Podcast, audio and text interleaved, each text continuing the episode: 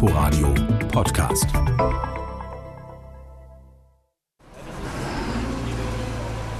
Der Autoverkehr auf der Straße des 17. Juni brummt in beide Richtungen. Die Baustelle von 50 Hertz ist nur durch ein paar Warnbarken und einen hohen Sichtschutzzaun von den Fahrbahnen getrennt. Ein großer Radlader fährt hin und her, er schüttet an der Baustellenseite zum Tiergarten hin Sandberge auf. Dreck, die der große Bohrer zuvor aus dem Berliner Untergrund geholt hat. Doch wer glaubt, dass man hier knietief im Modder steht, hat sich geirrt. Benjamin Reschke, Bauleiter der Spezialtiefbaufirma Emplenia, die hier arbeitet, sieht meinen ungläubigen Blick über die sauber gefegte Straße. Sie haben recht, es ist relativ sauber. Wir sind auch bemüht, die Einschränkungen für die Öffentlichkeit so gering wie möglich zu halten. Wir haben die stark befahrene Straße des 17. Junis hier nebenan. Bei uns kommt zweimal die Woche die Kehrmaschine und darum sieht es hier noch ordentlich aus. Dort allerdings, wo der gelbe Radlader seine Spuren hinterlässt, spritzt der Dreck schon gehörig. Schaufel um Schaufel werden die Sandberge höher. Wären die Erdmassen nicht grau, könnte man meinen, der Bagger macht sich an einer Ostseedüne zu schaffen. Von der Konsistenz her sieht es aus wie ein Ostseesand, das ist aber tatsächlich Berliner Sand. Das ist ein sehr feinkörniger Sand und teilweise findet man in diesem Sand auch gröbere Kiese, Schotter, und auch den ein oder anderen Findling. Bauleiter Benjamin Reschke ist 31 Jahre alt. Er ist etwa 1,80 groß und steht mit beiden Händen in der Tasche betont lässig da. Blaue Jeans, orangefarbene Warnweste und eine markant schwarze Brille. Für Reschke ist es nicht die erste große Baustelle, bei der er dabei ist. Ich selber persönlich war schon ähm, beim Bau der U-Bahn-Linie U5 beteiligt war in Potsdam an, an der Garnisonkirche beteiligt, habe dort Bohrfallarbeiten durchgeführt oder betreut. Ja, und sonst auf verschiedenen weiteren Projekten in Berlin, am Alexanderplatz, am Kurfürstendamm. Wir sind schon recht erfahren, was das Bohren und Bauen in Berlin angeht. Und auch auf der Straße des 17. Juni muss Reschke mit seinen fünf Spezialisten das machen, was er am besten kann. Zentimeter genau in die Tiefe bohren. Es gibt ja dieses alte bergmännische Sprichwort, vor der Hacke ist es duster. Wir arbeiten ständig im Dunkeln und sehen nicht, was wir tun. Wir können es nur fühlen. Ja, besonders kribbelig ist es immer, auch so wie hier. Es sind Tiefen, in denen man nicht alltäglich bohrt. Also 34 Meter, das ist schon eine Herausforderung. Beim ersten Fall so ein bisschen so ein kleines Kribbeln, geht alles gut, drehen sich die Rohre, lassen sie sich wieder rausziehen.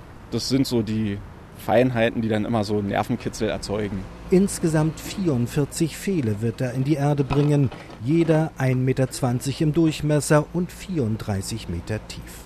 Genau so angeordnet, dass ein großer Kreis entsteht, sagt Bauleiter Reschke. Also an einem Pfahl, da arbeitet man so 10 bis 12 Stunden an einem Pfahl. An einem Sekundärpfahl, wo nachher die, die Primärpfähle überbohrt werden, arbeitet man länger, da ist man so zwischen 12 und 15 Stunden pro Pfahl beschäftigt. Bis Oktober soll der Pfahlkreis fertig sein. An den Stellen, an denen die Tunnelvortriebsmaschine später den Schacht durchbohren wird, haben Reschkes Leute statt der üblichen Stahlbewehrungen armdicke Kunststoffstäbe im Beton verarbeitet.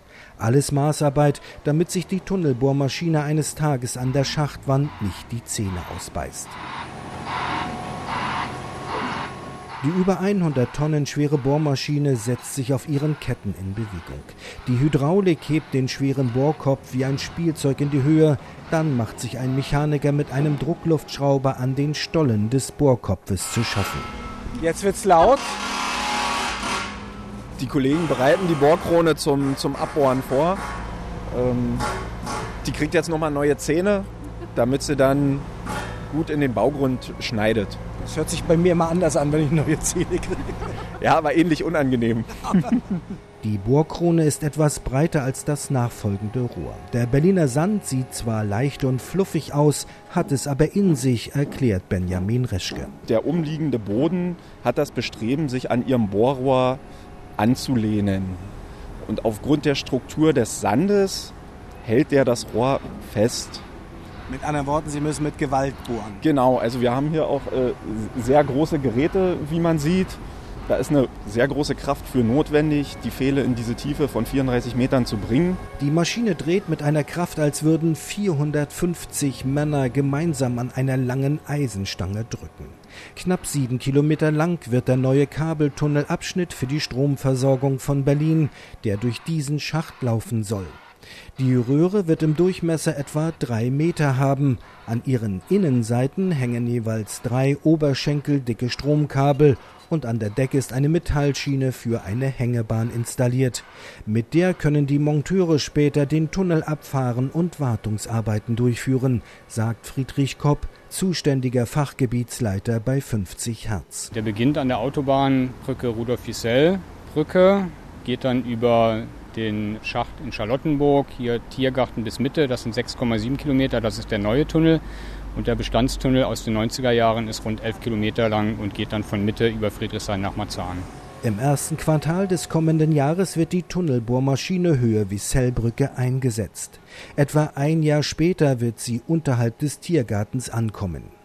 Wenn sie den Schacht erreicht, werden die Bauarbeiten oben in der Straße des 17. Juni noch einmal losgehen müssen, erläutert Friedrich Kopp. Sobald die Tunnelvortriebsmaschine diesen Schacht passiert hat, stoppt die Tunnelvortriebsmaschine, der Schacht wird ausgehoben und dann wird dieser Schacht eben auch zur Personenrettung ausgebaut. Erst dann darf die Tunnelvortriebsmaschine weiterfahren Richtung Umspannwerk in Mitte.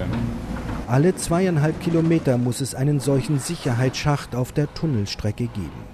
300 Millionen Euro investiert Stromnetzbetreiber 50 Hertz in den Ausbau seiner Infrastruktur. Es wird dringend Zeit, die Leitungskapazitäten zu erhöhen, sagt Britta Pettersen, Projektsprecherin für die Kabeldiagonale bei 50 Hertz. Aktuell ist die Kabeldiagonale in diesem Abschnitt als Erdkabel gebaut und äh, liefert den Strom. Die ist aber eben aufgrund dessen, dass sie äh, nicht tief unter der Erde liegt, wartungsintensiv von oben. Sprich, ich muss mit dem Auto ranfahren, ich muss was aufmachen, um reinzugucken.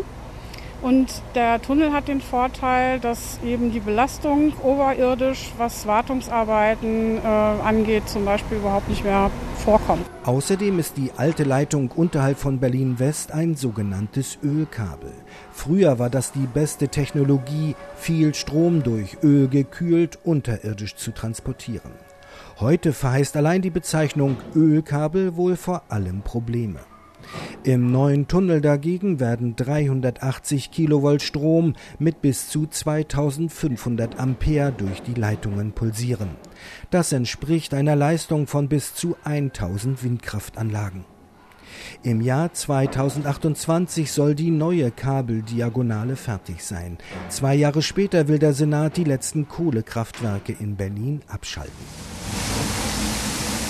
An der Baustellenausfahrt Richtung Ernst-Reuter-Platz ist eine kleine Metallbrücke installiert, über die eine Lkw-Spur führt. Wird sie befahren, spritzt Wasser aus hunderten Düsen. Unser Freibad scherzt Bauleiter Benjamin Reschke.